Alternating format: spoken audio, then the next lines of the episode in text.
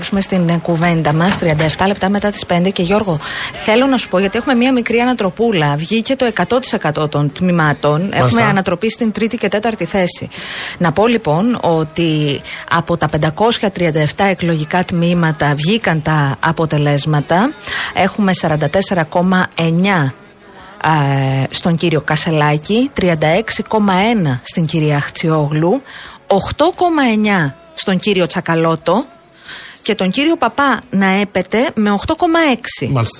Έπεται ε, τελευταίος, μάλλον ο κύριος Τζουμάκας με 1,3. Το λέω αυτό για να έχουμε και το ε, τελικό, τελικό Σω- Σωστά το αποτέλεσμα. κάνετε και μπράβο σας. Να πω και εγώ πριν υποδεχτούμε τον καλεσμένο μας, βλέπω πολύ μεγάλες δυσκολίες γιατί δεχτήκαμε σχετικά μηνύματα στο κυφισο από τη γέφυρα της ε, μεταμόρφωσης. Ναι, μέχρι κάτω πάει μέχρι Εγάλιο. Είναι δύσκολο το προ Πειραιά και δύσκολο επίσης είναι ε, προ Κηφισιά και η Αθήνα αυτή την ώρα στο κέντρο ε, και η Κηφισία πάρα πολύ δύσκολη. Κουράγιο, παιδιά. Υπομονή να φτάσετε σπίτι. Πάμε να υποδεχτούμε τον άνθρωπο που μας περιμένει. Βεβαίως. Πάμε να υποδεχθούμε τον κύριο Πέτρο Παπά, βουλευτή του ΣΥΡΙΖΑ. Εξελέγει πρώτη φορά τώρα στις εκλογές του Ιουλίου στο Κιλκή. Καλησπέρα σας, κύριε Παπά. Καλησπέρα σας. Καλησπέρα σας, κυρία Γιάμαλη, κύριε Παγάνη. Σας ευχαριστώ πολύ για την πρόσκληση. Και εμείς για την αποδοχή της. Κύριε Παπά, σας καλέσαμε γιατί είστε, ε, αν δεν κάνω λάθος, ο πρώτος βουλευτής ο οποίος πήρε θέση υπέρ της υποψηφιότητας Κασελάκη. Δημόσια, αυτό Ε, εννοώ. Γιατί ιδιωτικά δεν ξέρουμε πού είναι πήγα, αλλά δημόσια ο κ. Παπάς ήταν, αν δεν κάνω Για λάθος. το δημόσιο μιλάμε, Ναι, τα ιδιωτικά ναι, δεν τα ναι, γνωρίζουμε, ναι, δεν ναι, είμαστε ναι. στα σπίτια των ανθρώπων. Οπότε σας καλέσαμε σήμερα για να συζητήσουμε λίγο για αυτή την υποψηφιότητα που όχι μόνο τάραξε τα νερά, αλλά ήρθε και πρώτη. Ε, Εσείς πώς βλέπετε το αποτέλεσμα; Θέλω να πω ότι είμαι ευχάριστη, μια, μια ευχάριστη έκπληξη, θα πω όχι ίσως πλέον τόσο έκπληξη τις τελευταίες εβδομάδες για μας που βλέπαμε τον Στέφανο τον Κασελάκη να περιοδεύει σε όλη τη χώρα και να εισπράττει αυτή την μεγάλη αποδοχή από τον ε, κόσμο.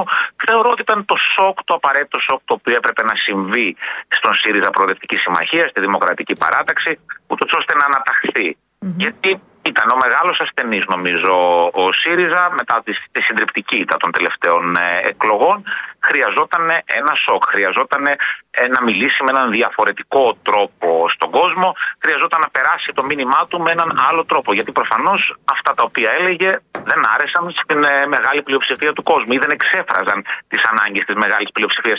Και νομίζω και το χθεσινό μήνυμα αυτό της βάσης αυτό ακριβώς επιβεβαίωσε ότι ένας άνθρωπος που ε, φιλοδοξεί να ηγηθεί του χώρου ε, όταν θα είπε διαφορετικά τα πράγματα και με έναν τρόπο πιο κατανοητό, πιο εύληπτο και προερχόμενος ο ίδιος από την αγορά εργασίας και όχι από τον κομματικό σωλήνα, όχι ενδεχομένως από την μιζέρια και την κατήφια που αναπαράγει ο κομματικός σωλήνας, ο κόσμος έκανε αποδεκτό αυτό το μήνυμα. Ναι, αυτό το οποίο ξενίζει βέβαια είναι ότι ο κύριος Κασελάκης είναι ένας άνθρωπος που στο ευρύ κοινό αλλά και στο κοινό του ΣΥΡΙΖΑ έγινε γνωστός αρχικά να πούμε από την ένατη θέση που είχε στο ψηφοδέλτιο επικρατείας και μετέπειτα από την ανακοίνωση της υποψηφιότητάς του. Το, το ερώτημα εδώ, ανεξάρτητα από το αν είναι συμπαθής ή όχι, φωτογενής ή όχι, που είναι και συμπαθέστατος και πολύ φωτογενής, και αν κατάφερε επικοινωνιακά να υπερκαλύψει τις, ε, τα προβλήματα και τις αγκυλώσει που έχει σταθερά ο ΣΥΡΙΖΑ στο να επικοινωνήσει με τον πολύ κόσμο, μπαίνει και το ζήτημα της πολιτικής. Και ξέρετε, εκεί και εγώ και ο Γιώργος νομίζω έχουμε ένα κενό. Πώς θα το κάνει αυτό, μόνο με, με την ε, άψογη επικοινωνιακή του προσέγγιση; Νομίζω ότι πολιτικά μιλάει ο κύριος Κασελάκης, πολιτική είναι η προσέγγιση του και ακριβώς γιατί ε, πολιτικά μιλάει, έτσι το αντιλαμβάνεται ο κόσμος. Θέλω να πω, δεν μπορούμε εμείς να είμαστε κριτές ε, της βάσης. Ο, άμα θέλουμε να λεγόμαστε δημοκρατικοί άνθρωποι, ούτε μπορούμε να εκπλησόμαστε από το αποτέλεσμα ε, της βάσης, ούτε μπορούμε να επιπλήττουμε, αν θέλετε, το, Προφανώς. ακροατή, το, το ακροατήριό μας. Σημαίνει ότι κάτι δεν κάνουμε καλά ως πολιτικοί, ως άνθρωποι που Ε, ε, κύριε φιλοδοξούμε Παπά, να εκφράσουμε προφανώς. το κοινό αίσθημα. Άρα Είναι πολύ πολιτικός ο λόγος. Δεν επιπλήττει κανείς κανέναν, αλλά. Αυτή την ποιότητα του πολιτικού λόγου Ναι. είναι διαφορετικός, δεν τον κάνει λιγότερο πολιτικό. Μισό λεπτό, μισό λεπτό. Κανείς δεν επιπλήττει κανέναν και γι' αυτό συζητάμε για δημοκρατία, γι' αυτό συζητάμε για μια διαδικασία Όχι, δεν ανοιχτή. μιλάω για, δεν μιλάω Ναι, για ναι. εσάς σε καμία Ε, περίπτωση. α- αλλά αναφέρομαι, εδώ. Αναφέρομαι σε χθεσινές Ε, δηλώσεις. Σε αυτό, α, σε αναφέρεστε σε χθεσινές δηλώσεις. Σύμφωνοι. Ε, σε αυτό το ερώτημα που έκανε η Αναστασία, αν μου επιτρέπει εγώ να κολλήσω ένα δικό μου κομμάτι, Ναι, δηλαδή ναι, ναι. πάνω σε αυτό ακριβώς το αντικείμενο εννοώ. Εγώ αναφέρομαι σε ένα πράγμα μόνο θα πω. Ένα, για να μην πλατιάσω. Ε, η, η πρόταση που έκανε για την ε, κατάργηση της στρατιωτικής θητείας. Βγαίνει ο κ. Αποστολάκης, ο οποίος κανείς δεν αμφισβητήσει ότι έχει εμπειρία τεράστια έτσι, και τεράστια διαδρομή στις ένοπλες δυνάμεις και λέει: Με συγχωρείτε, αυτό το πράγμα δεν μπορεί να εφαρμοστεί, δεν μπορεί να γίνει. Είναι η Ελλάδα με, τις, με τα γνωστά θέματα που έχει ανατολικά. Δεν είμαστε μια χώρα σαν αυτές στο κέντρο της Ευρώπης. Άρα εδώ ε, ε, ε, υπάρχει ένα θέμα σε αυτό που λέτε ότι είναι ξεκάθαρος ο πολιτικός λόγος, γιατί δεν είναι, δεν είναι ξεκάθαρος ούτε και για τους υποστηρικτέ του, ενώ τους πολιτικούς υποστηρικτέ του. Εξειδίκευσε και ο ίδιος ο κύριος Κασελάκης. Ακούστηκε αυτό ως τίτλος για την κατάργηση της στρατιωτικής θητείας. Ερωτήθηκε στη συνέχεια και από άλλους συναδέλφους σας και εξειδίκευσε ότι θεωρεί ο ίδιος και νομίζω ότι θα πρέπει να το θεωρεί η πλειοψηφία του ελληνικού λαού ότι ένας μακροπρόθεσμος στόχος θα έπρεπε να είναι η δημιουργία ενός επαγγελματικού στρατού και εξάλλου το, το επαγγελματικό κομμάτι, δηλαδή οι επαγγελματίες. Μισθοφόρους δηλαδή. Γιατί το λέτε μισθοφόρου, ο στρατός μας, ο στρατός που αποτελείται από τους στρατιωτικούς μας, οι οποίοι μισθοδοτούνται από το ελληνικό κράτος, ο ελληνικός στρατός, ο οποίος μισθοδοτείται, είναι το πιο αξιόμαχο κομμάτι του στρατού μας. Οι κληρωτοί μας, οι οποίοι κάνουν μια θητεία 9 μηνών ή ενός έτους, ε, είναι ένα άλλο κομμάτι του στρατού. Σε καμία περίπτωση η Ελλάδα δεν είναι έτοιμη. Και καλά λέει ο κύριος Αποστολάκης και ούτε ο κύριος Κασελάκης ισχυρίζεται κάτι τέτοιο ότι αύριο θα καταργηθεί η στρατιωτική θητεία.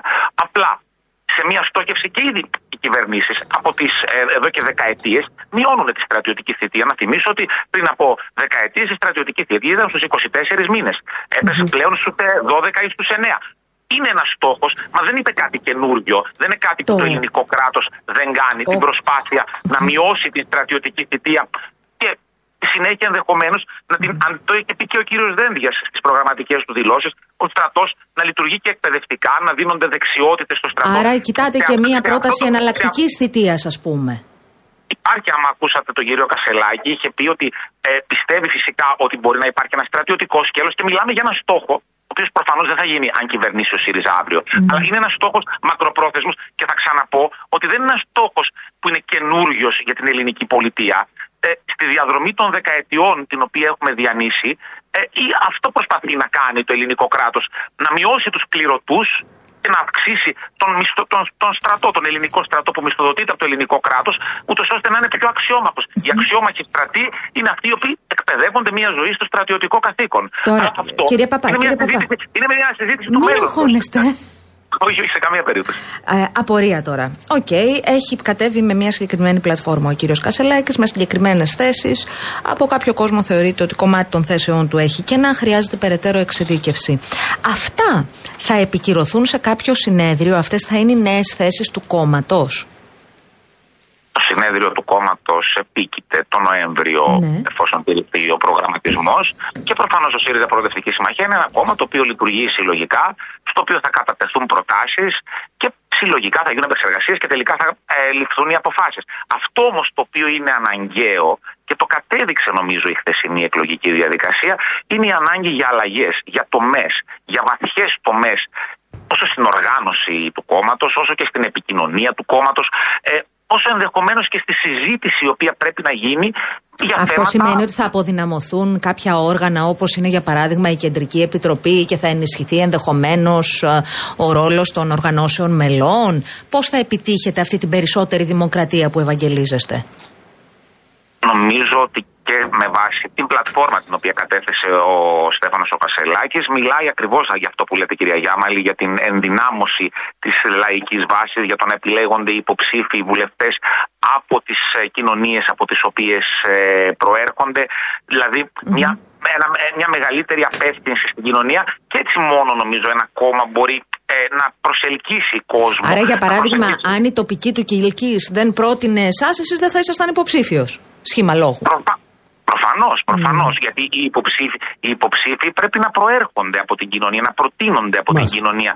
Δεν μπορεί τα γραφεία της Κουμουνδούρου ε, να, να αποφασίζουν χωρίς να έχουν μια άμεση επαφή με τη θέληση του κόσμου και της βάσης του ΣΥΡΙΖΑ. Εγώ καταλαβαίνω ότι είναι σημαντικό αυτό το θέμα που συζητάτε και η Αναστασία κάνει χρόνια το ρεπορτάζ του ΣΥΡΙΖΑ. Εσείς είσαστε κομμάτι του ΣΥΡΙΖΑ και βουλευτής του. Είναι λογικό την επόμενη μέρα πρέπει να ξέρετε πώς θα πάει το κόμμα. Αν υποθέσουμε ότι είναι ο κ. Κασελάκη πρόεδρος. Αν υποθέσουμε ότι ο κ. Κασελάκη είναι πρόεδρος, είναι έτοιμος για παράδειγμα να, να μας πει την άποψή του για την επικείμενη συνάντηση του Κυριάκου Μητσοτάκη με τον Ερντογάν ή για το ποια είναι η θέση του για τη Χάγη; Ε, τοποθετήθηκε με ερώτηση χθες ο κ. Μητσοτάκης από την ε, Διεθνή Έκθεση Θεσσαλονίκης. Εγώ επιμένω σε αυτό. Περί πολιτικής εννοώ. Καταλάβατε κύριε Παπά; Και το έχει θέσει και ο κύριος Παπάς ως συνεπώνυμός σας, ναι, ναι, ο κύριος ναι. Νίκος Παπάς. Το τι θα πούμε για αυτό, για παράδειγμα. Προ, Προφανώς είναι έτοιμος. Καταρχήν γιατί ως ηγέτης του ΣΥΡΙΖΑ είναι ηγέτης ενός κόμματος το οποίο έχει υπερχεργασμένες θέσεις για συγκεκριμένα κόμματα. Δεν εκφράζει για συγκεκριμένα θέματα. Δεν εκφράζει μόνο τον εαυτό του. Άρα θα πατήσετε και στις εκπεφρασμένες σας θέσεις. Και από εκεί και πέρα, αφού με ρωτάτε και για τη Χάγη, νομίζω ότι η εθνική μας θέση είναι πάγια, είναι αδιαπραγμάτευτη και είναι συγκεκριμένη εδώ και δεκαετίες για το θέμα αυτό. Οπότε δεν νομίζω να αποστασιοποιηθεί ο κύριος Κασελάκης από τη θέση μας για το ποιες διαφορές μας με την Τουρκία μπορούν να παραπεμφθούν στο Διεθνές Δικαστήριο της Χάγης. Είναι, είναι θέματα λιμένα. Οπότε δεν φαντάζομαι ότι θα υπάρχει θέμα σε σχέση με τέτοια θέματα, ας πούμε. Mm-hmm. Ποια θα είναι η στρατηγική που θα, θα ακολουθήσετε αυτήν την ε, τελευταία εβδομάδα μέχρι την Κυριακή; Υπάρχει συζήτηση που έχει ανοίξει για ένα debate. Θεωρείτε ότι πρέπει να συμμετέχει ο κ. Κασαλάκη σε ένα τέτοιο; Εγώ νομίζω ότι αυτό το οποίο είναι κρίσιμο είναι να έρθει σε επαφή να έρθουμε σε επαφή από όλη το ψήφι, αλλά θα μιλήσω για τον Στέφανο Κασελάκη, τον οποίο εγώ προσωπικά στηρίζω. Πρέπει να έρθει σε επαφή με την κοινωνία, να έρθει, σε επαφή, να έρθει σε επαφή με τα προβλήματα. Γιατί εκεί ακριβώς γιώνεται κάποιος. Δεν θα βοηθούσαν τα ερωτήματα δημοσιογράφων στο να αναδειχθούν οι όποιες διαφορές έχουν οι δύο υποψήφοι για τα ζητήματα της εργασίας, της εκπαίδευσης, ε, της οικονομίας; Δεν ξέρω αν έχει να προσφέρει κάτι αυτό, ακόμα και στην ενότητα ε, του κόμματος ε, το, να, ε, το να γίνει ένα debate. Θεωρώ ότι η επαφή, αυτό που στερήθηκε ο ΣΥΡΙΖΑ και αυτό το οποίο, στο οποίο υπολείπεται σημαντικά είναι η υγείωσή του ε, στην κοινωνία. Οπότε εγώ αν θα με ρωτούσε, γιατί προφανώς έχει ε, ο ίδιος θα αποφασίσει, αν θα με ρωτούσε θα έλεγα ότι ε, εκεί πρέπει να κατευθύνει τη μέγιστη προσπάθειά του στο ε, να γιωθεί, να, γνωρίσει, να τον γνωρίσει ο κόσμος και να, και να δει ακριβώς, γιατί εγώ το έζησα μαζί του στο Κιλκή σε μια 48ωρη περιοδία που κάναμε, να δει ο κόσμος ακριβώς ότι έχει πρακτικές και εφικτές ρεαλιστικές λύσεις και προσφέρει μια νέα διέξοδο και ένα νέο όραμα στον κόσμο. Μάλιστα. Εικάζω ότι δεν πάμε σε debate ακούγοντάς σας. Αυτό θα το αποφασίσει προφανώς ο ίδιος. Σας κατέθεσα την προσωπική μου άποψη. Μάλιστα. Λοιπόν, να ευχαριστήσουμε τον κύριο Παπά. Πρέπει να τον ευχαριστήσουμε για τη διάθεση να απαντήσει στα ερωτήματα που του θέσαμε. Ευχαριστούμε κύριε Παπά. Και εγώ σας ευχαριστώ θερμά. Ήταν ο κύριος Πέτρος Παπάς, βουλευτής Κυλική του ΣΥΡΙΖΑ και ο πρώτος επωνύμω υποστηρικτής του κύριου Κασελάκη. Πάμε σε break και επιστρέφουμε γιατί έχουμε να πούμε πάρα πάρα πολλά.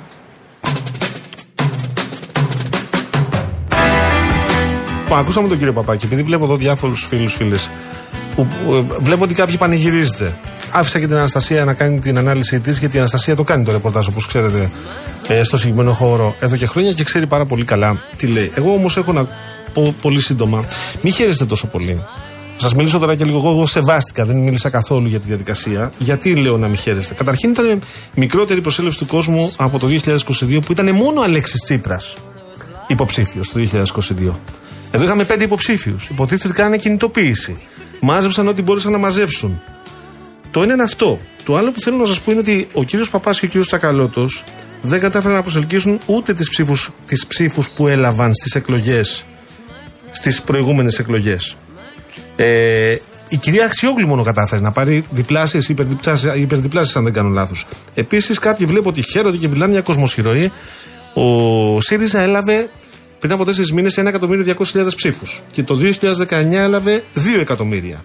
Δεν είναι όλοι μέλη όμως. Ναι, δεν είναι όλοι μέλη. Άρα λοιπόν μην πανηγυρίζετε κάποιοι.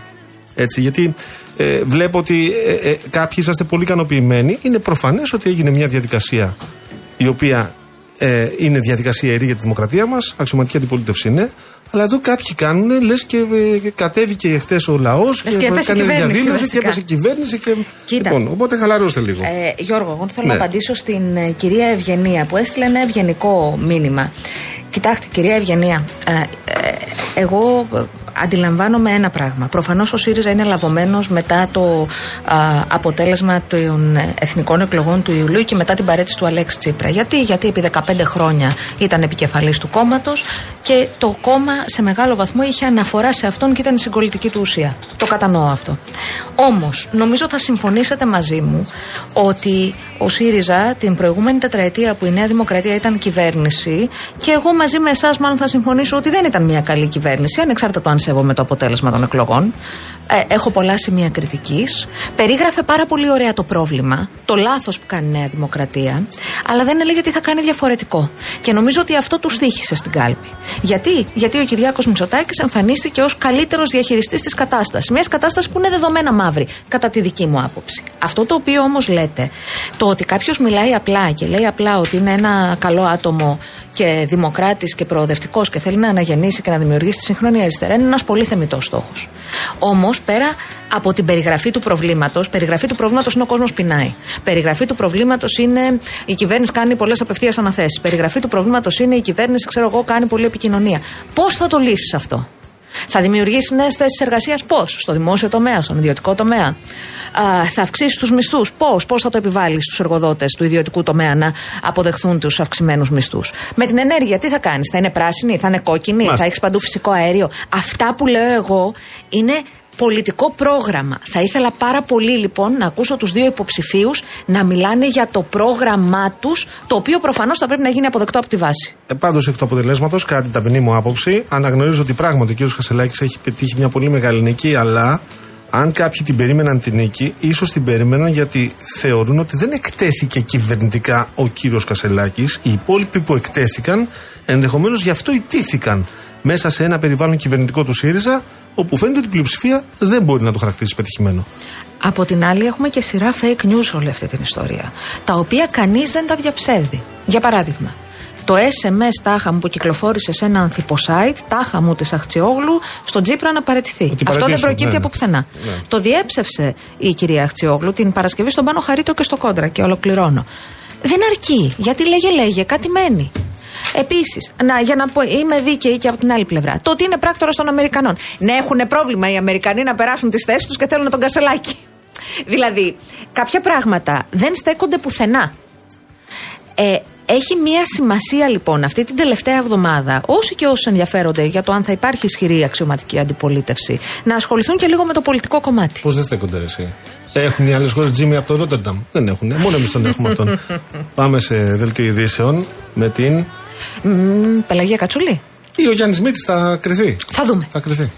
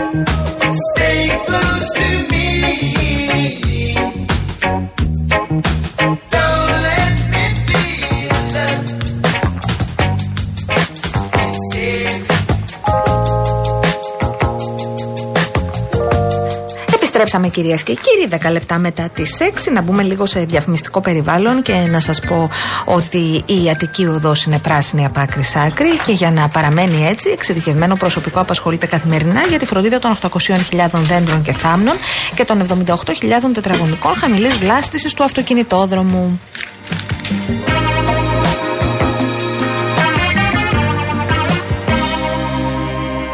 Στο ίδιο περιβάλλον, να σας μιλήσω για το BCA College. Εδώ και μισό αιώνα, οι φοιτητές στο τμήμα διοίκησης επιχειρήσεων του BCA College αποκτούν bachelors και masters σε σύγχρονους νευραλγικούς τομείς όπως το ψηφιακό marketing, κυβερνοασφάλεια, το project management, ε, τα χρηματοοικονομικά και την επιχειρηματικότητα. Τα μαθήματα γίνονται με εκτεταμένη χρήση εφαρμογών πληροφορικής, ώστε οι φοιτητές να λειτουργούν σαν να βρίσκονται ήδη στον επαγγελματικό τους χώρο και εμπλουτίζονται με διαλέξεις και workshops από έμπειρα στελέχη της αγοράς.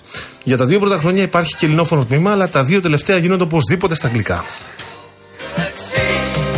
There was something. Λοιπόν, τώρα, εσείς που αγοράσατε Real News εχθές και πολύ καλά κάνατε, είδατε, διαβάσατε ανάμεσα στα ρεπορτάζ που είχε η Real News και τις συνεντεύξεις και τα αποκλειστικά θέματα. Διαβάσατε και το ε, βασικό θέμα της Real News, από που προείπησε και ο τίτλος, ποιοι και πώς άφησαν τον κάμπο ανοχήρωτο. Ε, δύο στοιχεία τα οποία ε, δεν τα γνωρίζαμε και τα μάθαμε από το ρεπορτάζ αυτό. Τα τρία φράγματα που έμειναν στα χαρτιά από το 1987, κυρία Γιάμαλη. 1987 τα φράγματα από τότε έχουν μείνει στα χαρτιά, ενώ θα μπορούσαν να συγκρατήσουν πάνω από 700 εκατομμύρια κυβικά μέτρα νερού και την ημέρα που ξέσπασε η Θεομηνία, Περιφερειάρχη Θεσσαλίας Κώστα Αγοραστό, θυμήθηκε να αποκηρύξει διαγωνισμό για τον καθαρισμό ρεμάτων. Λοιπόν, ο κύριος Αλέξανδρος Κόντης, ο αρχισυντάκτης στο, του ρεπορτάζ, στο ελεύθερο της Real News, είναι μαζί μας. Καλησπέρα Καλησπέρα, σα. κύριε Κόντι. Καλησπέρα, σας, Καλησπέρα κύριε και στους Κόντι. δύο σας. Πολλές καλησπέρες. Ναι.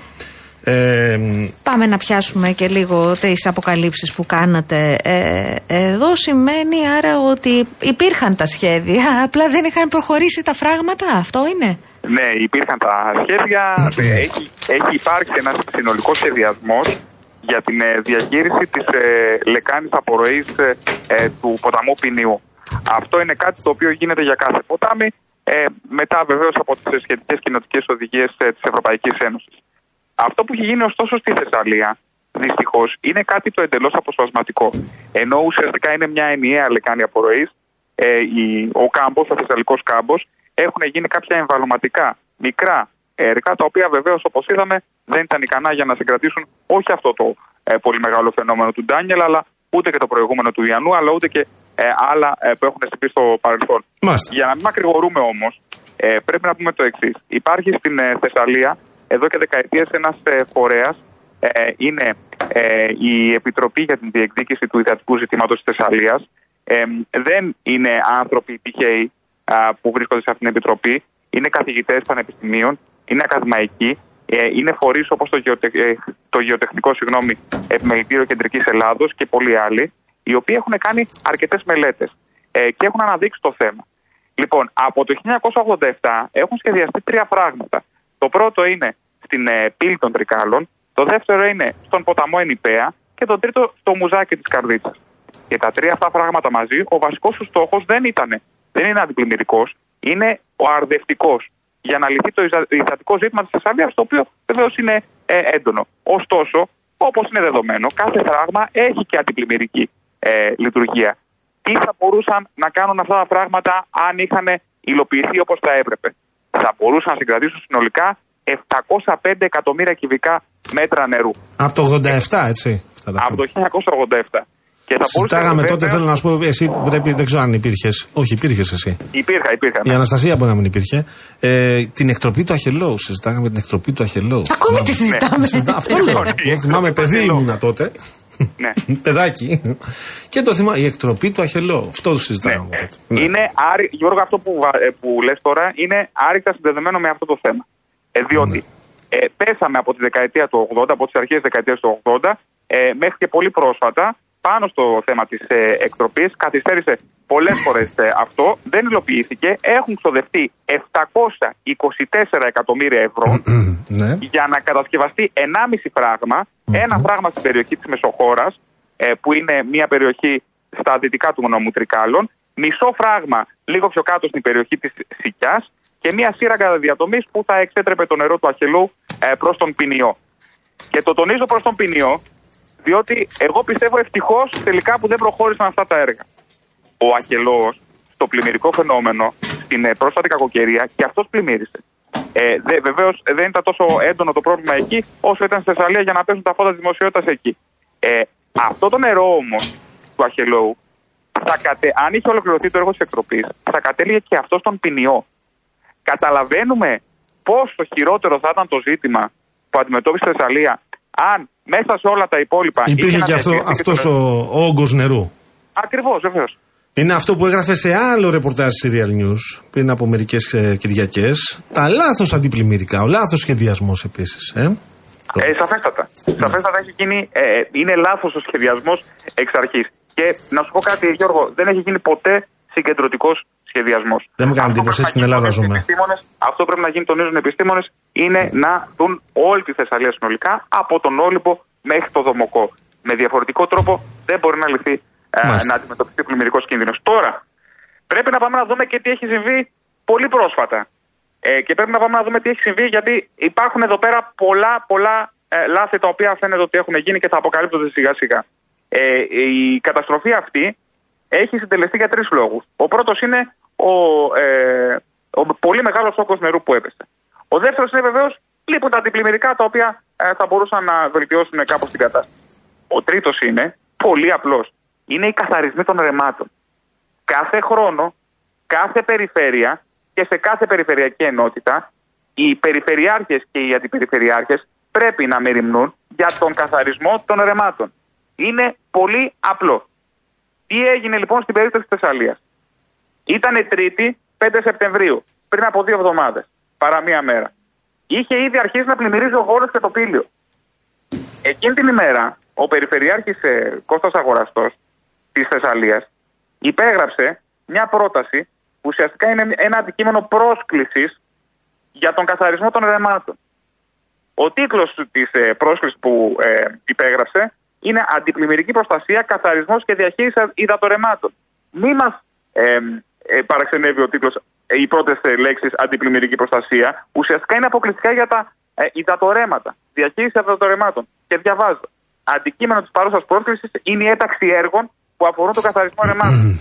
δηλαδή απομάκρυνση υπερτών υλικών και απορριμμάτων, προκειμένου να απελευθερωθεί η διατομή για την απρόσκοπη ροή των ομβρίων υδάτων στα ρέματα. Αυτό λοιπόν το χαρτί, το οποίο είναι δεδομένο ότι ε, είναι μέρος μιας διαδικασίας που θα έπρεπε να γίνει πολύ πολύ νωρίτερα, υπεγράφει όταν το πλημμυρικό φαινόμενο βρισκόταν σε πλήρη εξέλιξη 3η 5 Σεπτεμβρίου από τον Περιφερειάρχη της Ιταλίας, τον κύριο Κώστα Αγοραστό. Παραχά. Καταπληκτικό timing θα έλεγε κανείς. Μάλιστα. Ναι. Οριακά προλαβαίναμε. Δεν προλάβαμε δηλαδή. Δεν προλάβαμε μάλλον Γιώργο. Ο κύριος, ε, ο κύριος Αναστάσιος ε, Καμπάς, ο καπετάνιος ο οποίος μας θυμά πολλές φορές με τα μηνύματα και την επικοινωνία, ε, και την επικοινωνία του λέει από το 1987 δεν υλοποιήθηκαν πολλά έργα ενώ το 1988 ήθελαν να μπαζώσουν το τελευταίο ποτάμι του Βόλου τότε οι ντόπιοι έφαγαν πολύ ξύλα από τα μάτια τελικά δεν μπαζώθηκε αλλά ποτέ δεν αναβαθμίστηκε. Ναι. Ε, υπάρχουν πάρα πολλά άλλα θέματα. Υπάρχει η περίπτωση της Λίμνη Κάρλας που είχε αποξεναθεί το 1962 Μάλιστα. και η- αποφασίστηκε να ανασυσταθεί το 2010. Ε, τώρα ε, δυστυχώς και εκεί πέρα φαίνεται να μην έχουν γίνει σωστά κάποια πράγματα. Το θέμα είναι όμως Ναι. ότι ε, όλο, όλο το πράγμα, Γιώργο και Αναστασία, φαίνεται να είναι λάθος. Από το πιο μεγάλο, που δεν είναι απλό πράγμα να σχεδιαστεί η αντιπλημμυρική προστασία μιας τόσο μεγάλης περιοχής όσο ο Θεσσαλικός κάμπος, αλλά νομίζω ότι θα μπορούσε να πάρει ε, πολύ ε, λιγότερο από 36 χρόνια, από το 1987 δηλαδή μέχρι το 2023. Το δεύτερο είναι το πολύ πολύ απλό. Τι να καθαρίζονται τα ρέματα. Δηλαδή κάπου πρέπει να λέμε ήμαρτο. Μάλιστα. Έχετε κάποια, να, κάποια ερώτηση, κάποια. Όχι, έχω κάποια πορεία; εντυπωσιαστεί γιατί ήταν Εντυπωσιαστήκατε; στοιχειοθετημένος όπως πάντα ο κύριος Κόντι. Ναι, ναι, ναι, ναι, ναι, ναι. Να, να τον ευχαριστήσουμε Σας πάρα ευχαριστούμε, πολύ. σε ευχαριστούμε Αλέξανδρε. Ευχαριστούμε ευχαριστώ. πολύ. Γεια. Ευχαριστούμε.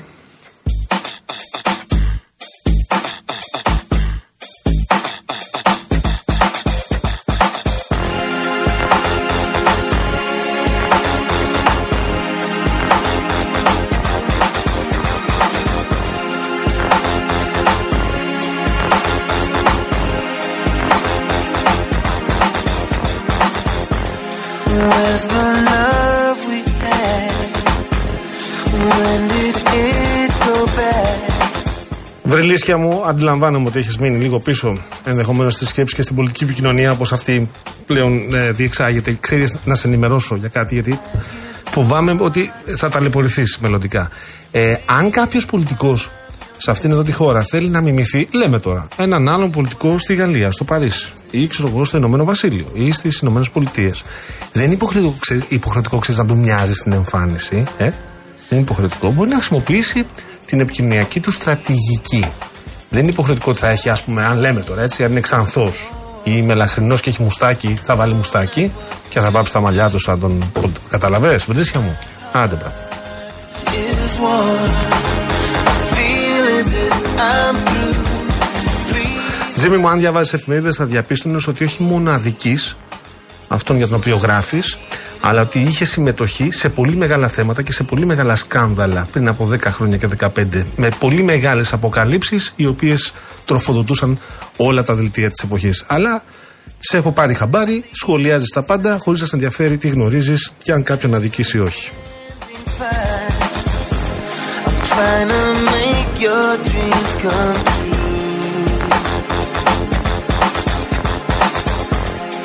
I will sacrifice. Το φίλο μου τον Γιάννη θέλω να ευχαριστήσω που επαναλαμβάνει την πρόσκληση, κυρία Γιάμαλη, για το Α, ερχόμενο με την Σάββατο. γουρνοπούλα.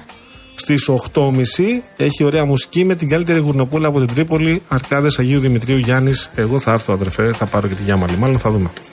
Find me. I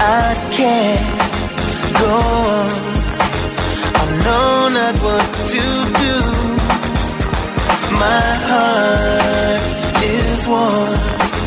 I feel as if I'm through.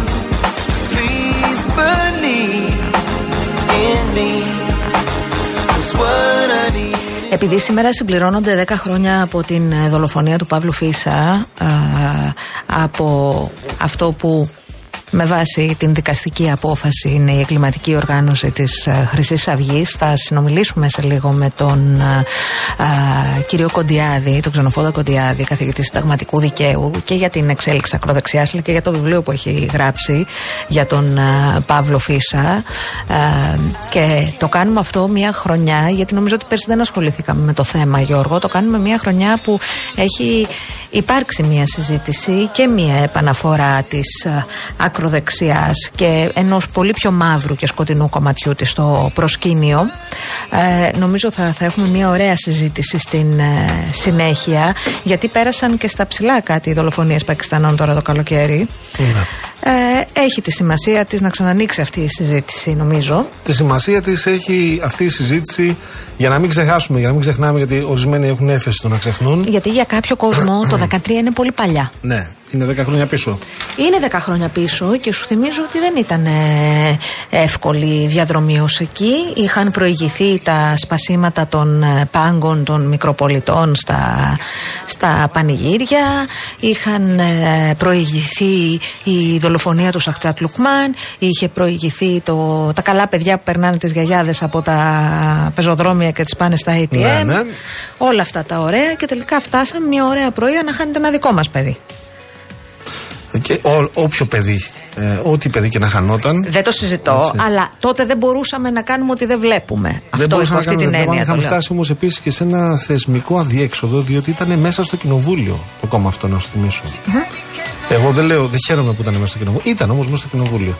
Και ήταν μέσα στο κοινοβούλιο γιατί αυτό το κόμμα, το οποίο συνέχεια χαρακτηρίστηκε εγκληματική οργάνωση, πρωτόδικα μετά από ένα δικαστήριο που κράτησε 5,5 χρόνια, ε, καβάλισε το κύμα της αγανάκτησης.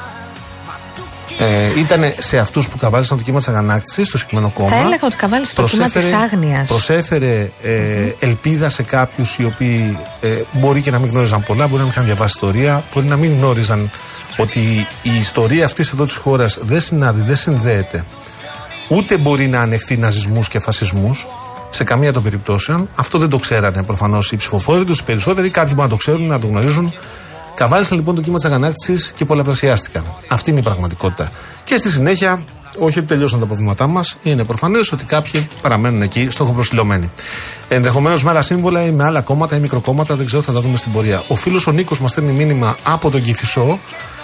Νωρίτερα σας είπαμε ότι έχει πολύ α, μεγάλη κίνηση εκεί, σοβαρό κυκλοφοριακό πρόβλημα, αλλά έχει γίνει κάτι στο κυφισό στο ρεύμα προς Πειραιά. Θα ρωτήσουμε, βλέπουμε προς το παρόν την κίνηση με την ε, ζωντανή ενημέρωση ε, στο, στο κυφισό, στο ρεύμα προς Πειραιά.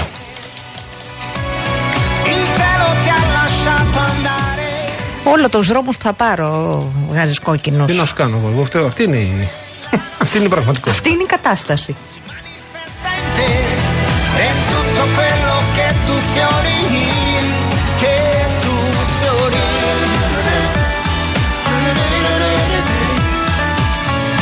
Βασίλη μου, εσύ που θεωρείς ότι η φτώχεια θα φέρει την αλλαγή, ναι, θα τη φέρει την αλλαγή.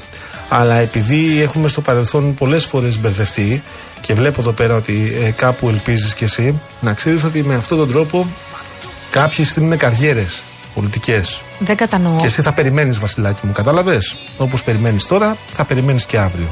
Το θέμα είναι εμείς να μην είμαστε εύκολοι σε αυτά που μας λένε. Εντάξει Βασίλη μου.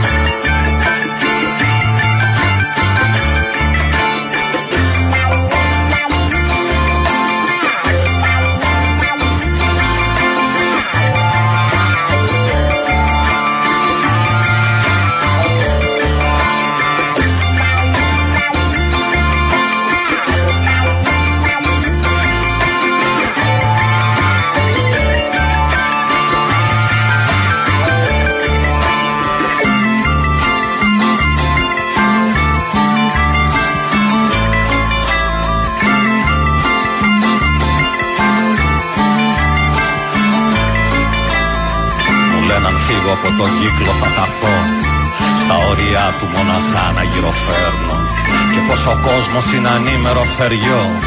Που όταν δαγκώνει εγώ καλά είναι να σωπαίνω Και όταν φοβούνται πως μπορεί να τρελαθώ Μου λένε να πάω κρυφά κάπου να κλάψω. Και να θυμάμαι πως αυτό το σκηνικό Είμαι μικρός, πολύ μικρός για να τα αλλάξω Μα εγώ με ένα άγριο περήφανο χορό Σαν αετός πάνω απ' τις λύπες θα πετάξω.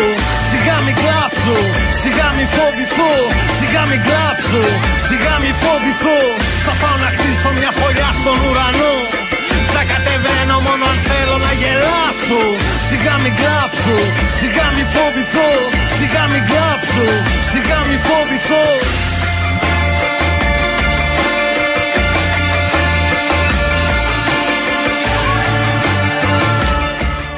35 λεπτά μετά τις 6.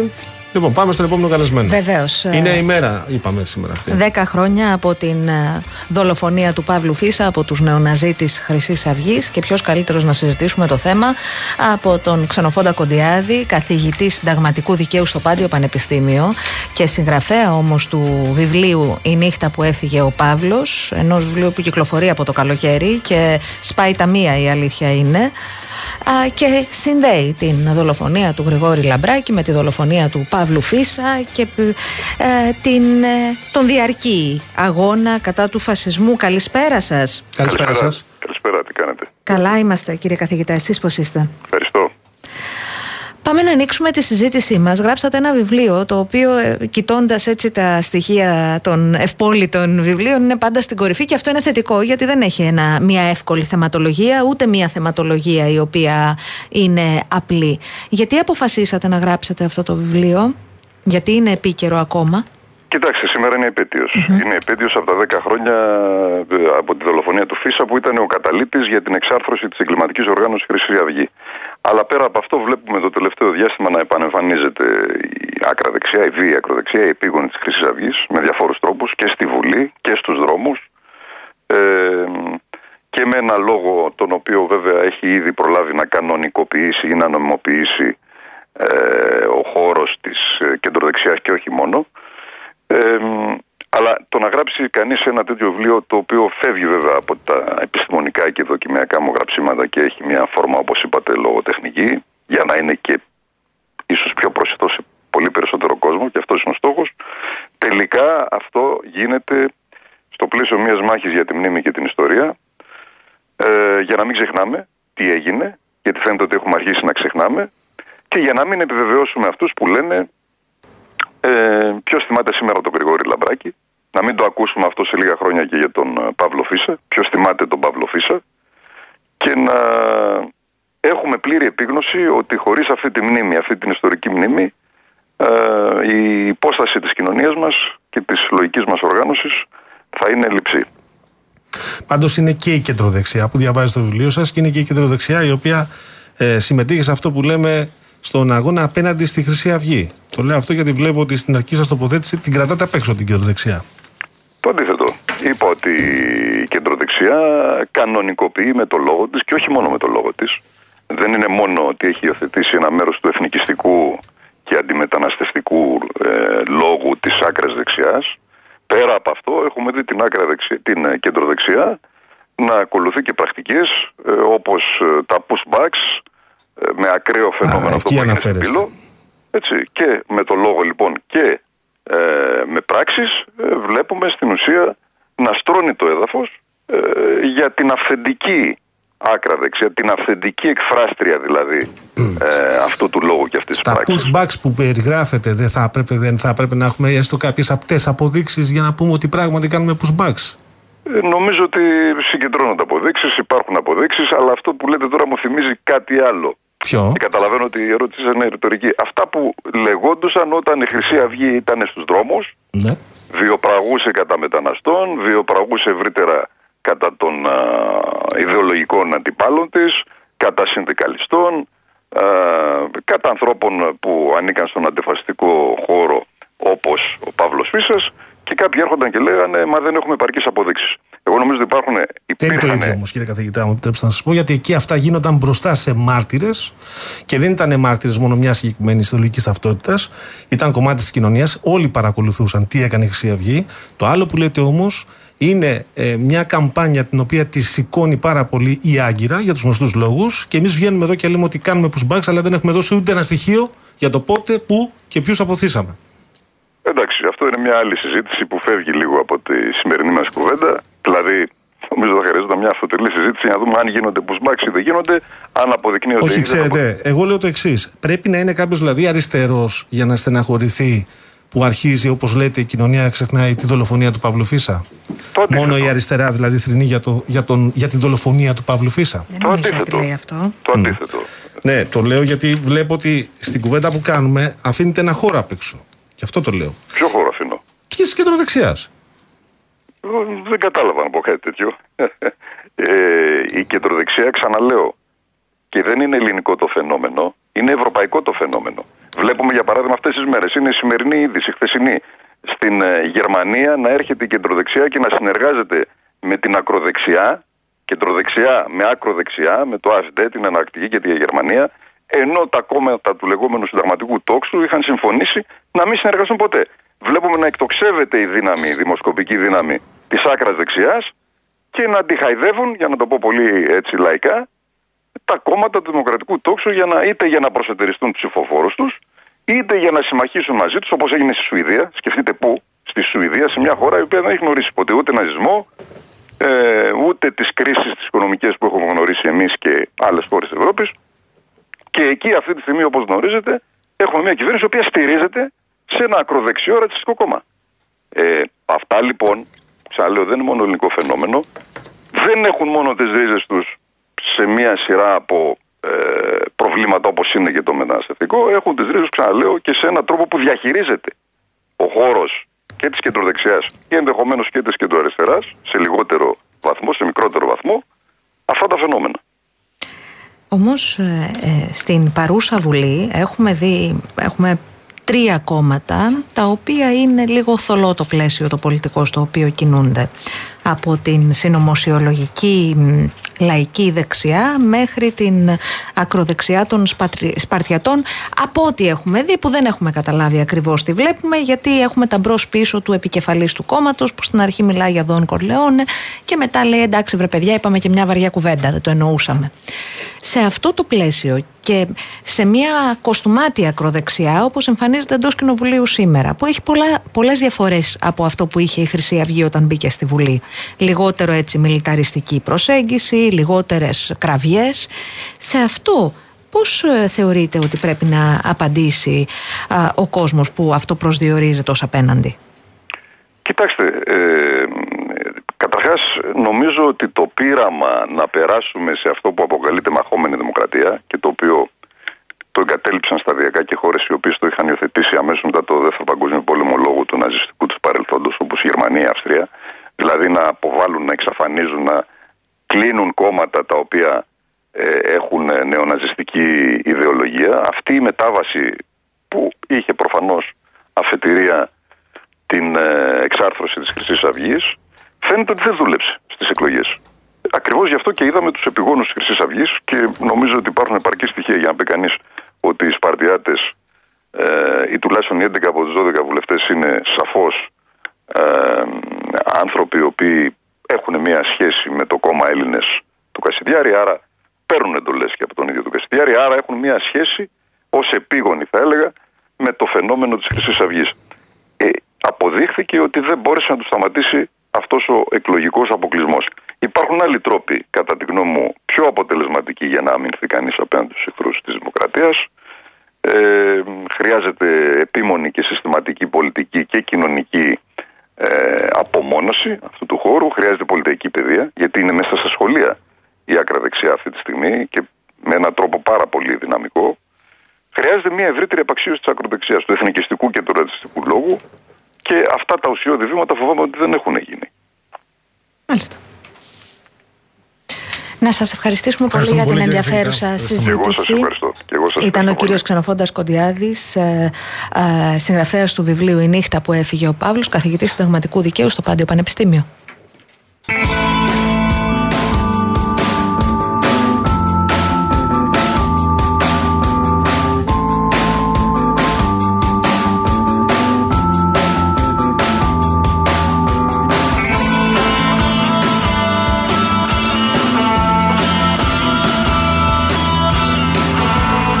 Αντώνη μου, εσύ που με μέμφεσαι και λες ότι έχω ένα σπιτάκι που υδρώνω κάθε μέρα για να τα βγάλω πέρα για, τις, ε, για το τι κάνω εγώ στην, ε, στη ζωή μου και στην, ε, με την ιδεολογία μου. Μην ανησυχείς αγόρι μου. Δεν πρόκειται εγώ ποτέ να σου ζητήσω να ψηφίσεις, ούτε πρόκειται να εργαστώ επίσης στην Goldman Sachs. Βρε, Να θα φύγω. νομίζει ο κόσμος Εντάξει. ότι λαμβάνεις Άντε. μηνύματα καταρρυπάς που σε βρίζουνε. Σιγά πια. Γιατί Άντε, είσαι για- έτσι αυτός πάει παρεξηγησιά. βυρί-βυρί. Θα Με μου πει τώρα πείραξε, εμένα, κυρία. Ναι, ναι, ρε μεγάλε, όντως. Μου φυσάει χαρτάκια με το στυλό. Δεν έχω τη μεγάλη την άνεση για να με στηρίξεις εσύ. Συγγνώμη, ρε παιδιά, ένα λεπτό. Ρε, παγάνι μου. Πα εδώ Βρε, πέρα, μου. δεν βλέπεις τι γράφει εδώ Με ο πείραξε. μαγκάς. Μη του, γιατί του δίνει σημασία; Πώς σου λέγε η μαμά σου στην πρώτη δημοτικού, λέγε. όταν Τι; έλεγες Μαμά, με πειράζει ο Κωστάκης. Δεν το λέγα. Και σου βγήκε τώρα στα μεγάλα. Ναι, Αλλά δεν το λέω πάλι στη μαμά. Σε παρακαλώ πάρα πολύ. Μην του δίνεις εσύ Κωστάκη, σημασία. μαζέψου. Μην του δίνεις εσύ σημασία του Κωστάκη. Έλεος. Κυρία, κυρία, με πειράζει. Δηλαδή, αλήθεια, λες και είμαστε 7 χρονών. Κυρία. να πω κάτι. Ε, Ήσουν εσύ ταραξίας όταν ήσουν δημοτικό. ήμουν. Όχι, ε. Καλά, με, μπαμπάδε, με μπαμπά και μαμά καθηγητές. Δεν νομίζω ότι Εμείς έχεις τα πάρα λέγαμε τα πολλές θέματα επιλογέ. τότε αλλιώς. Δημοκρατικά. Ναι. Περιμένω να φύγουν οι καθηγητές και οι δάσκαλοι και. και όπου σε πονεί και όπου σε σφάζει. Ναι. Τι θες να μπούμε σε διαφημιστικό περιβάλλον, σε βλέπω. Από εσένα. τώρα; Δεν θες; Α, όχι, τι από τώρα, σε λίγο φεύγουμε. Ε, Περίμενε. Για σένα τα λέω. Καλά, καλά, κάτσε καλά. να μπω εγώ να πω τα δικά μου. Λοιπόν, θέλω να σας πω ότι η Αττική Οδός μεταφέρει το μήνυμα της οδικής ασφάλειας στην αυριανή γενιά οδηγών. Να σας πω ότι όλα αυτά τα χρόνια έχει προσεγγίσει 171.000 παιδιά και εφήβους μέσα από ολοκληρωμένα προγράμματα ευαισθητοποίησης. Για περισσότερες πληροφορίες μπορείτε να επισκεφτείτε το www.aodos.gr.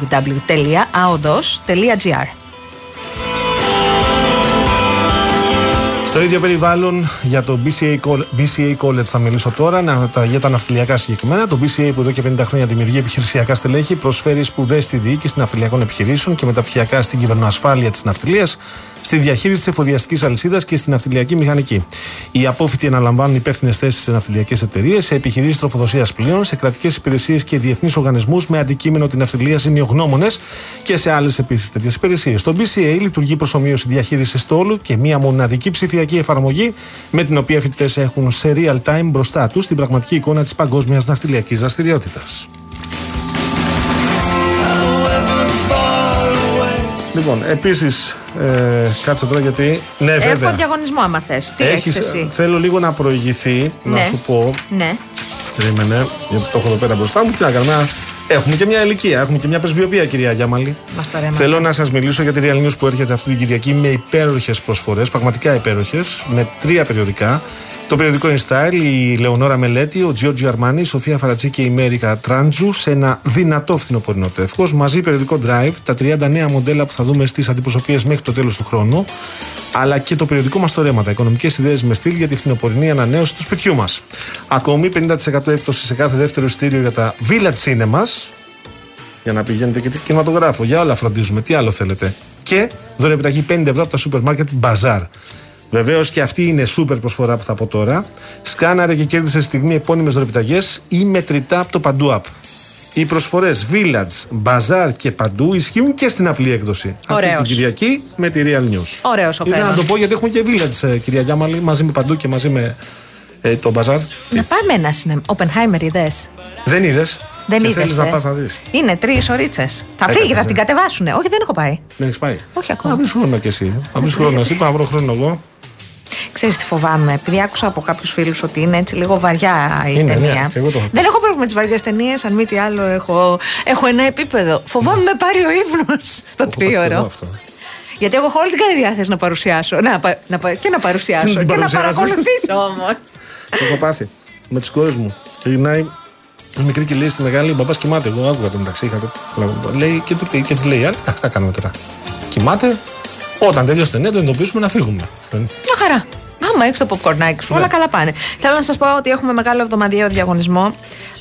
Ε, η κλήρωση θα γίνει την Δευτέρα 25 Σεπτεμβρίου στις 12 στην εκπομπή του Νίκου Χατζηνικολάου. 25 Σεπτεμβρίου είπα, ελπίζω να το πω σωστά. Ένα τριήμερο. Όπα! Στην Καλαμάτα! Έτσι. Από την Karen Motion. Ένα ζευγάρι θα ταξιδέψει στην Αρχοντική Καλαμάτα. Με διαμονή και πρωινό σε πολυτελές ξενοδοχείο και αυτοκίνητο από την Karen Motion, τη μοναδική εταιρεία που προσφέρει νοικίαση αυτοκινήτου χωρίς πιστοτική κάρτα, χωρίς εγγύηση και με πλήρη ασφάλεια σε Ελλάδα και 12 ευρωπαϊκές χώρες. Αν ήμασταν σωστοί ο σταθμός, θα έπρεπε να έχουμε στείλει τον Παγάνη να σας περιμένει εκεί, στην πλατεία της πόλης, κάνει την Οι ξενάγηση. φίλοι μου εκεί που είναι ειδικοί σε αυτά, Αλλά δεν είμαστε, δεν το έχουμε οργανώσει σωστά. να ξεκινήσεις με ένα ελαφρύ πιάτο ούρνοπούλα. Τι. Έτσι, για την Ναι, και λιγούρα. ε, μετά να ολοκληρώσουμε δίπλες. Ένα σετ πάρα πολύ χρήσιμο είναι αυτό. Τεσσάρων ελαστικών από την εταιρεία Davanti. Πες το. παρακαλώ. Ο όμιλος εταιριών Σπανός έχει την αποκλειστική εισαγωγή και διανομή των ελαστικών Davanti που είναι για όλες τις καιρικές συνθήκες επιβατικών, 4x4 και SUV αυτοκινήτων. Ελένη, στείλε μήνυμα. Δεν είναι τέσσερα ελαστικά. Το λέω στην Ελένη. Στείλε μήνυμα. Πάρα πολύ χρήσιμο είναι αυτό γιατί είναι ένα κόστο σοβαρό. Όλα τα αυτοκίνητα το ξεχνάμε, το αφήνουμε πίσω, το Ναι. χρειάζεστε αυτό. Και μια υποτροφία 1.200 ευρώ στο Hotel Brain Academy.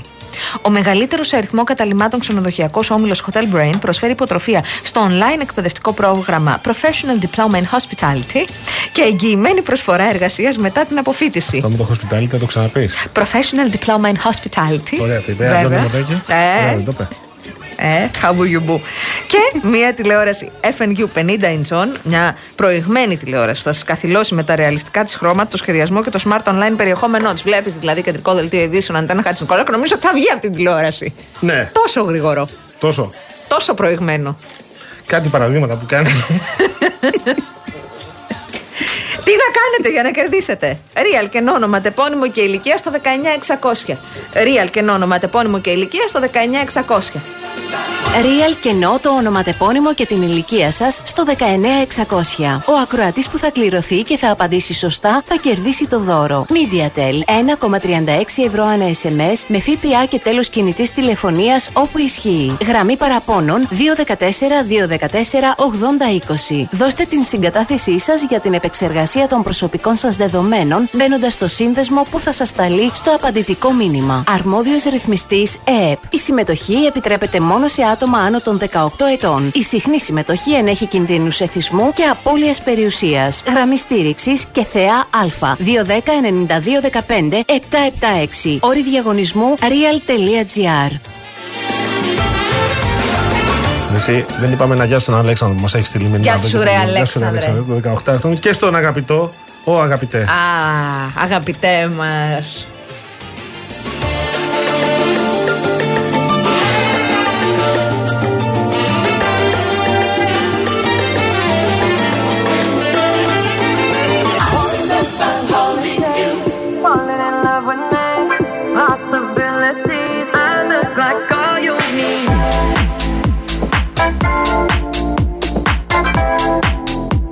Αυτό που δεν έχουμε συζητήσει καθόλου είναι. Είναι ότι... για το Άγιο Ορός.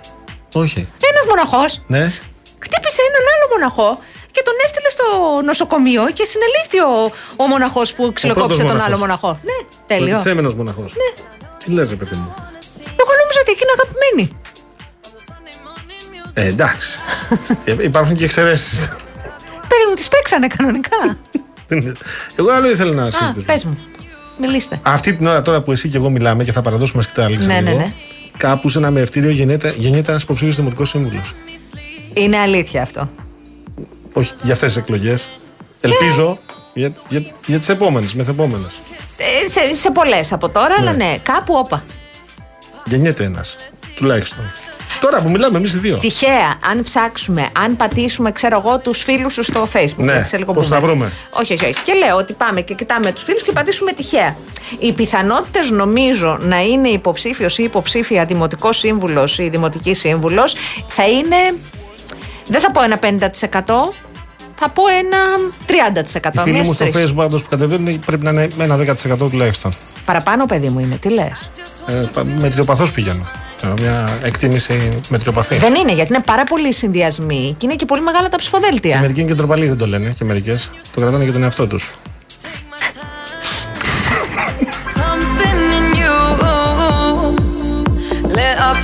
Οι πιο ωραίοι ωραίες είναι αυτοί πράγματι οι ντροπαλοί και Ναι. οι ντροπαλές. Σίγουρα. Που Τι- βλέπεις το όνομά τους στο ψηφοδέλτιο, ξέρω εγώ, ή στο συνδυασμό ή στην παρουσίαση που κάνει ο εκάστοτε δήμαρχος. Ναι. Και λέει, ξέρω εγώ, Γιώργος Παγάνης. Και παίρνω εγώ για άμαλη τον Παγάνη και του λέω, καλά ρε. Έπρεπε να το μάθω, ξέρω εγώ, από το, την ανακοίνωση του Δημάρχου ότι κατεβαίνεις, ή του υποψήφιου Δημάρχου ότι κατεβαίνεις μετοχή συνδυασμού. Μωρέ, με πιέσανε να κατέβω. ήθελα. Δεν ήθελα. Ναι. Δεν ήθελα. Δεν κατεβαίνω με προσδοκίες, αλλά Ναι. νομίζω ότι θα πάω καλά. Και όταν σκάει μήνυμα από μια ωραία κοπέλα στο Messenger, λες τώρα που με θυμήθηκε. Παλιά μου συμμαθήτρια. Ε, κατεβαίνω δημοτική σύμβουλος Αυτό, με ναι. τον τάδε συνδυασμό. Αν έχεις ένα σταυρό, ρίχτον και σε μένα. Και παλιός μαθητή. Λέω, πού με θυμήθηκε αυτός; Τι θες να φύγουμε, φεύγουμε. Φεύγουμε. Λοιπόν, έρχεται Γιάννης Μήτης με δελτίο ειδήσεων και μετά Νίκος Μπογιόπουλος με την υπέροχη εκπομπή. Τα φιλιά μας. Γεια σας, τα λέμε αύριο. Χαίρετε. Might need your company tonight. da da da da da da. Da da da da da da da da da.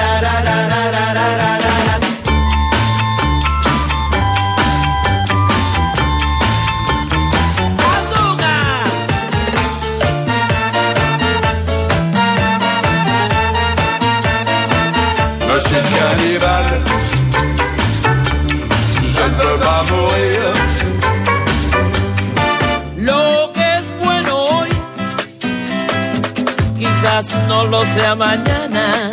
Monsieur cannibale, He ahí el valor del momento, he ahí el presente perfecto, la oportunidad de llegar. Tú verás si te montas en ella, agárrate fuerte y ya no te sueltes. et la montre à m'a montré les photos de sa femme. Il leur chanta un concert de couteau, les chansons d'Adamo, Dodal. Llora,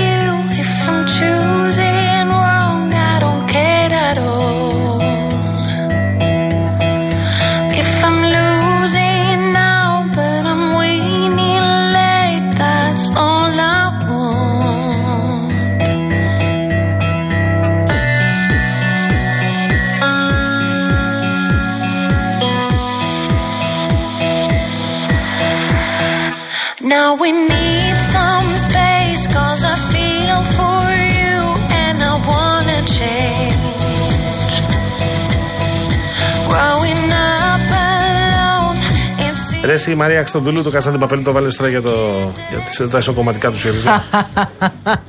Ποιος είναι, δηλαδή αν είναι ο, ο κύριος Κασελάκης, αν είναι ο Μπερλίν. Δηλαδή, Πάμε αυτό είναι και ωραίος ηθοποιό αυτός. Ένα από τους. Για τον, ε, για τον El Profesor, κάτι κάπου πάει το μυαλό μου. Ε, μόνο ο Ηλιόπουλος είναι ο προφεσόρ, ρε παιδί μου. Το Ε, έχει πει ο εντάξει, ίδιος αν ο είναι- Τσίπρας. αν Αν είναι είναι, Καζάντι να Παπέλου. ακούμε τον Τσίπρα για κάτι, ας τον ακούμε για αυτά που έχει πει, όχι για αυτά που του καταλογίζουν ότι είπε. Έφυγε η πρώτη ροκέτα. Συγγνώμη, ήθελα να το πω. 12 λεπτά μετά τις 5, καλησπέρα σας. Real FM 97,8. Είστε συντονισμένες και συντονισμένοι στο αληθινό ραδιόφωνο που έχει τα γενέθλιά του, γίνεται 16. 16 βρε.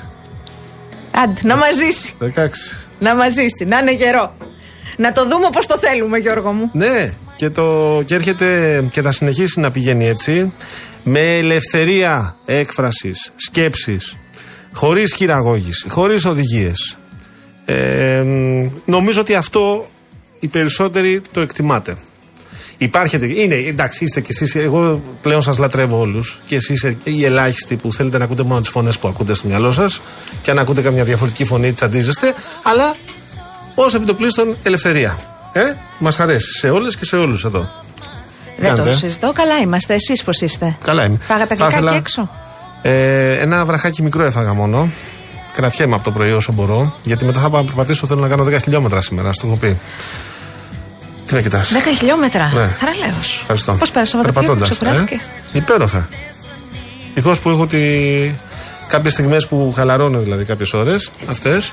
Λοιπόν, ε, δεν έχω παράπονο όμως. Να... Να πούμε ποιοι είμαστε να για- πούμε, και πριν ποιες. πούμε ποιοι είμαστε. Ναι, να πείτε ό,τι θέλετε Συλληπιτήρια, μεγάλη στεναχώρια για τα παιδιά αυτά τα οποία πήγαν στη Λιβύη να βοηθήσουν τους ανθρώπους που περνάνε πολύ δύσκολες ώρες μια πόλη η οποία έχει γίνει φάντασμα η πόλη Ντερμά ε, παραθαλάσσια στη Λιβύη τα παιδιά πήγαιναν εκεί με σκοπό να βοηθήσουν και με εντολή να βοηθήσουν και δυστυχώς σε ένα τροχαίο δυστύχημα πάρα πάρα πολύ ε, σφοδρό ε, έχασαν τη ζωή τους. Και άλλα παιδιά είναι τραυματισμένα και νοσηλεύονται σήμερα στα στρατιωτικά νοσοκομεία συλληπιτήρια στις οικογένειες που χάσατε τα βλαστάρια σας. Ευχόμαστε το ταχύτερο δυνατό να επιστρέψουν τα παιδιά τα υπόλοιπα τα οποία νοσηλεύονται σήμερα. Ε, Και να μάθουμε ακριβώς τις Τις συνθήκες. αιτίες και τις ναι. συνθήκες. Λυπάμαι πολύ. Γιατί αυτά τα παιδιά πήγαιναν εκεί να βοηθήσουν. Δεν, πή- δηλαδή είχαν, πάρει, είχαν λάβει εντολή να πάνε να βοηθήσουν. Έτσι, αυτό ήθελα να πω. Συγγνώμη, Αναστασία. Με συγχωρείτε, σε Όχι, διέκοψα. έχεις Έλα. απόλυτο δίκιο. Δεν ε, προσυπογράφω τα συλληπιτήρια που έστειλες. Προφανώς. Αυτή, αυτή η αποστολή εστάλει στο στόμα του λύκου ε, και τελικά αποδείχθηκε εκ του αποτελέσματος ότι ήταν και πολύ τόσο προστάτευτη. Ναι. Ε, εύχομαι ε, να μάθουμε ακριβώς ε, ε, τα αίτια. Ε, το πώς, το τι ακριβώς ε, συνέβη. Γιατί σε, επειδή έχουν κυκλοφορήσει κάποια βίντεο, σε ένα χώρο που δεν υπάρχει καν δρόμος και είναι αλάνα, η μετοπική σύγκρουση μπορεί να έχει και άλλες αναγνώσεις. Εύχομαι να μάθουμε Θα ακριβώς τι περιμένω συμβαίνει. κι εγώ να μάθω. Προφανώς, προφανώς. Αλλά όταν ξεκινάς για να πας σε μια ε, χώρα η οποία είναι ούτως ή άλλως σε δύσκολη κατάσταση με τον εμφύλιο και την έχει χτυπήσει. Εμφύλιο και δύο διαφορετικές η- διοικήσεις. Η πλημμυρική καταιγίδα με την Ντάνιελ που του άλλαξε τα φώτα στους ανθρώπους. Μιλάμε για ε, 12.000 νεκρούς και 10.000 αγνοούμενους. Έτσι, μιλάμε 22.000. Τι δομές θα βρεις εκεί; Τα παιδιά αυτά χάθηκαν. Βεβαίως, οι συνθήκες είναι ένα θέμα το οποίο. Το οποίο πρέπει να περιμένουμε διαρευνηθεί να φωτιστεί. απολύτως και να μάθουμε. Γιατί η αρχική ανακοίνωση έκανε λόγο για ελαφρά τραυματίες. Και τελικά έχουμε Το, πέντε το νεκρούς. εξήγησαν αυτό, γιατί και εμένα μου έκανε εντύπωση, το παρακολούθησα και εγώ το θέμα αυτό από χθες. Όταν δεν έχουν ενημερωθεί επισήμως οι οικογένειες των ανθρώπων που χάθηκαν ή που Προσπαθούν τραυματίστηκαν, να- να- κερδίζουν χρόνο. Δεν είναι η πρώτη φορά, συμβαίνει σε αυτές τις περιπτώσεις. Λυπάμαι πάρα πολύ όμως που, έχουμε- που συζητάμε σήμερα για τους νεκρούς. Δεν το για τα συζητώ. πέντε αυτά παιδιά. Δεν Λοιπόν, το συζητώ. Πάμε... Είπαμε, είστε συντονισμένες και συντονισμένοι στον Ναι. Real FM που είναι, έχει γενέθλια. Έχει... Και ποια είσαι εσύ, Αναστασία Γιάμαλη; Εγώ είμαι η Αναστασία Γιάμαλη. Εσύ ποιος είσαι, Γιώργο Παγάνη; Ο Γιώργος Παγάνης. Εξαιρετικά. Η Μαρία Χριστοδούλου βρίσκεται στην κονσόλα του ήχου. Η Βάσια Κούτρα μας, so cute, βρίσκεται. Αυτό ε, με το κούτρα μας με τρελαίνει. Είναι κούτρα, Εντάξει. κούτρα όλων. Του Real FM εννοώ. δικιά μας είναι. Ναι. Εννοεί δικιά μας. Και δικιά μας. Ναι. Τούτη η κούτρα είναι δικιά τους και δικιά μας. Αχ, τα κορίτσια, το έχουμε κάνει ρεζίλι. Δεν τρέπεσαι. Μέχρι να βρει τις ανάσες του ο κύριος Παγάνης, του άρεσε πάρα πολύ το χιμωράκι μου αυτό. Του άρεσε, το κρατάω. Περιμένουμε τα τηλεφωνήματά σας στο 211-200-8200.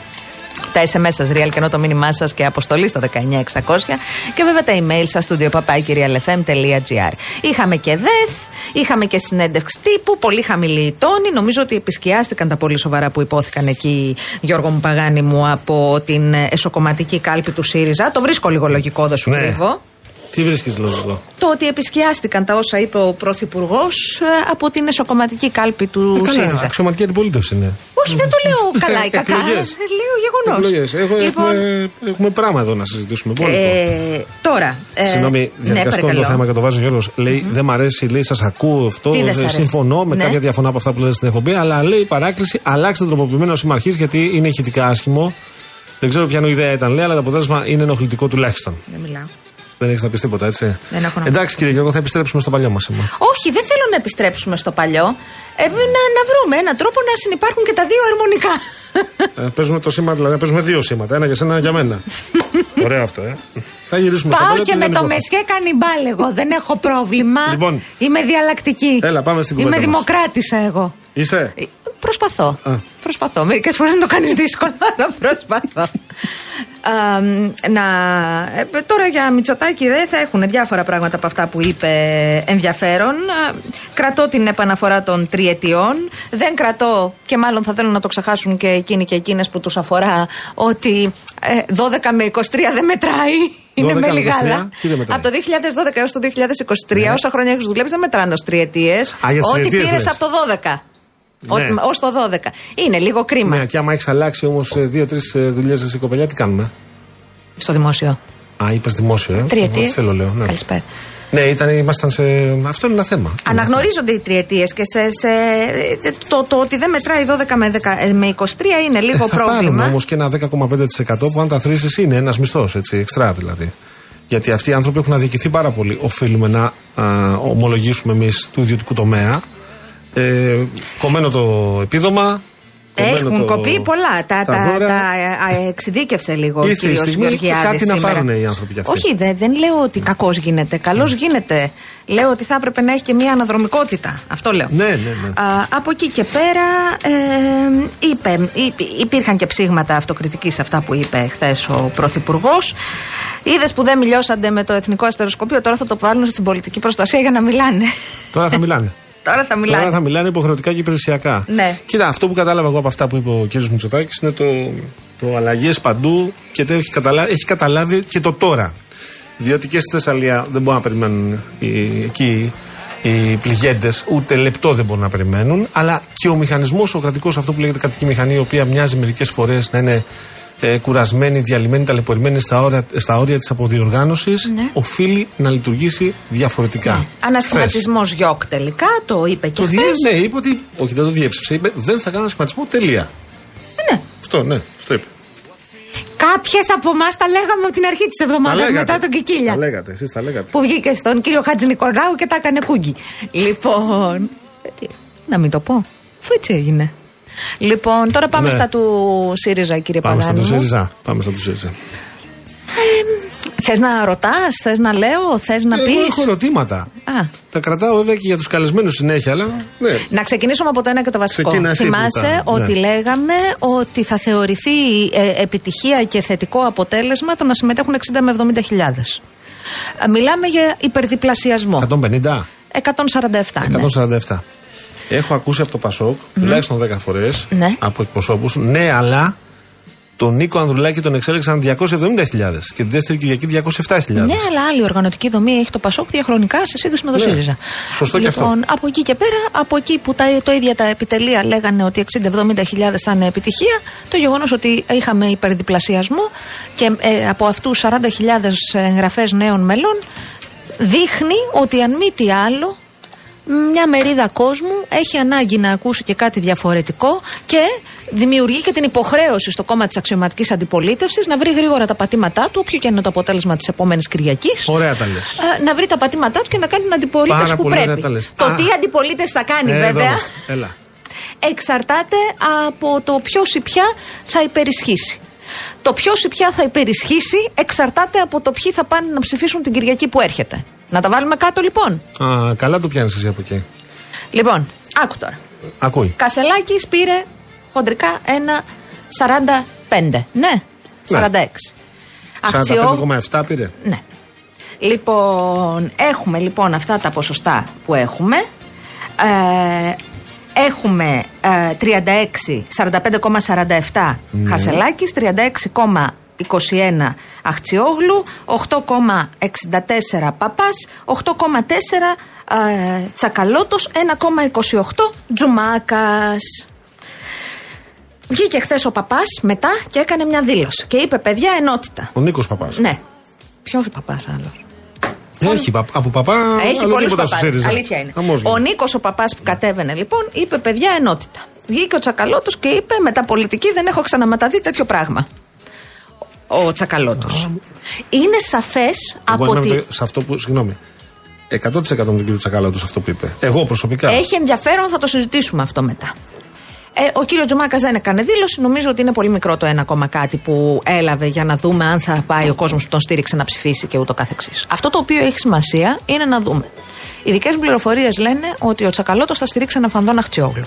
Μάλιστα. Πάει λοιπόν ένα 8% στην Αχτσιόγλου. Στην κυρία Αξιόγλου, ναι.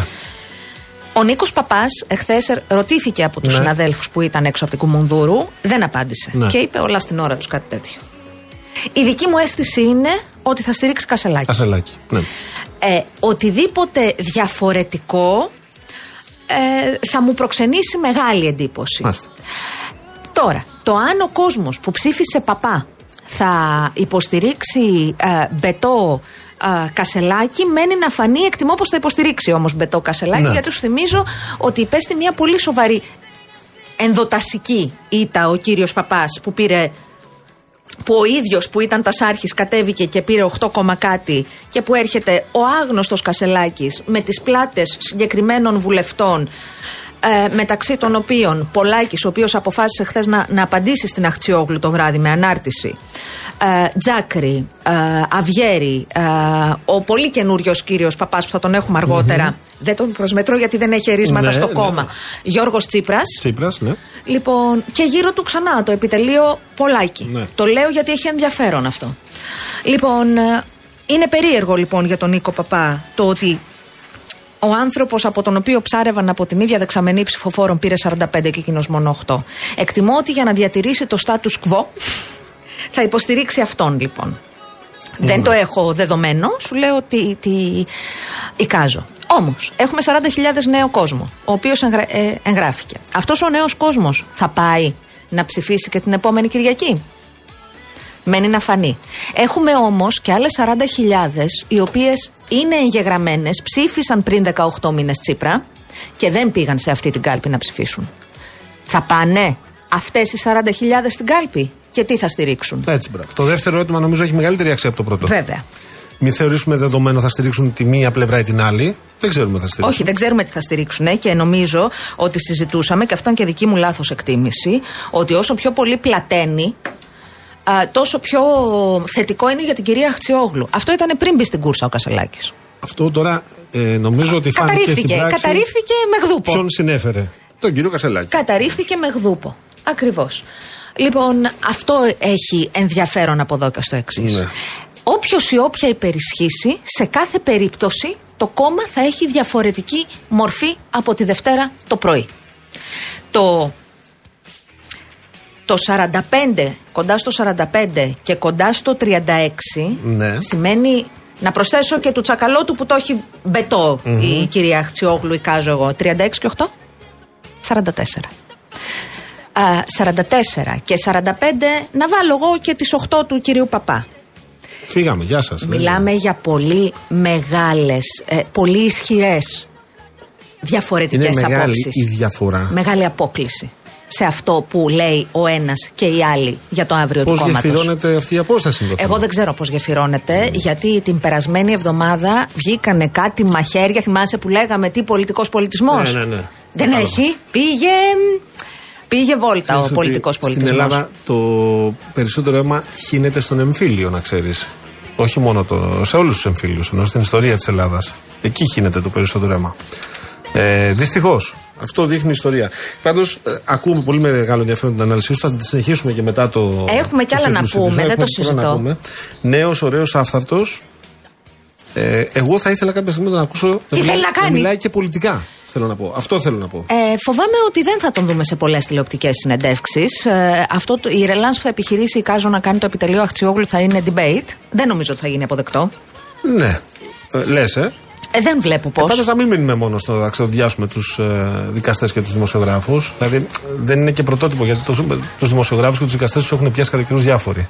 Τους έχουν πιάσει χρυσαυγίτε. Τους έχουν πιάσει οι θαλαμοφύλακες που λέγαμε. Αυτοί οι τέτοιοι, πώς τη λένε. Τους έχουν πιάσει διάφοροι. Το Αυτή είναι η ερώτημα- εύκολη λύση. Τους ξεδιάζει αυτούς. Πάμε και σε κάτι πιο πολιτικό να πούμε. Εγώ κατανοώ την ανάγκη Ναι. της διαφάνειας και του ελέγχου. Δεν μπαίνω στο ξεδότιασμα. Αυτή η ρητορική δεν είναι πολύ μακριά από μένα Ναι. και το γνωρίζω. Το ξέρω, το ξέρω. Καταλαβαίνω την ανάγκη του, του ελέγχου, της της διαφάνειας μάλλον στη λειτουργία του δικαστικού σώματος. Καταλαβαίνω την ανάγκη της διαφάνειας και της αμεροληψίας της δημοσιογραφίας. Αυτό το οποίο δεν καταλαβαίνω είναι το πώς θα γίνει. Και αν θα υπάρχουν εκείνες οι δικλείδες ασφαλείας, ώστε να μπορούμε όλοι και όλες να κάνουμε τη δουλειά μας με πάθος αλλά χωρίς φόβο. Αυτό φαίνεται ότι δεν προκύπτει σε επίπεδο πολιτικής. Θα κάνω ένα παρατηρητήριο. Θα κάνω Ναι. μία έξτρα σχολή που θα μας οχυρώνει Αλλά περισσότερο. μπορεί να το κάνεις, να το κάνει κάποιος δηλαδή όπως το έκανε ο Τραμπ. Γιατί ο Τραμπ το έχει κάνει αυτό το 2017-18 που λέγε Τι, από ποιο κανάλι είστε εσείς, Δεν σας μιλάω. Εσείς από ποιο κανάλι, δεν σας μιλάω ούτε εσά. Εσείς από ποια εφημερίδα, πετάξτε τον έξω τον κύριο. Ναι, εγώ Δηλαδή, θεωρώ αυτά τα έχει κάνει. ότι Δεν το είναι ότι- κόμμα της αξιωματικής αντιπολίτευσης εφόσον θέλει να, να έρχεται από πολύ μακριά και από μια παράδοση της ε, ανανεωτικής, παύλα, ριζοσπαστικής ε, αριστεράς θα έπρεπε να έχει εκείνα τα εργαλεία, τα θεσμικά και τα νομοθετικά για να διασφαλίσει το με πάθος αλλά χωρίς φόβο. Το συμπογράφω, κυρία Γιαμάλη. Μένει να φανεί, αλλά θα μιλήσουμε και μετά. Θα μιλήσουμε και μετά. Πάμε σε τίτλους ειδήσεων και επιστρέφουμε για το υπόλοιπο της εκπομπής.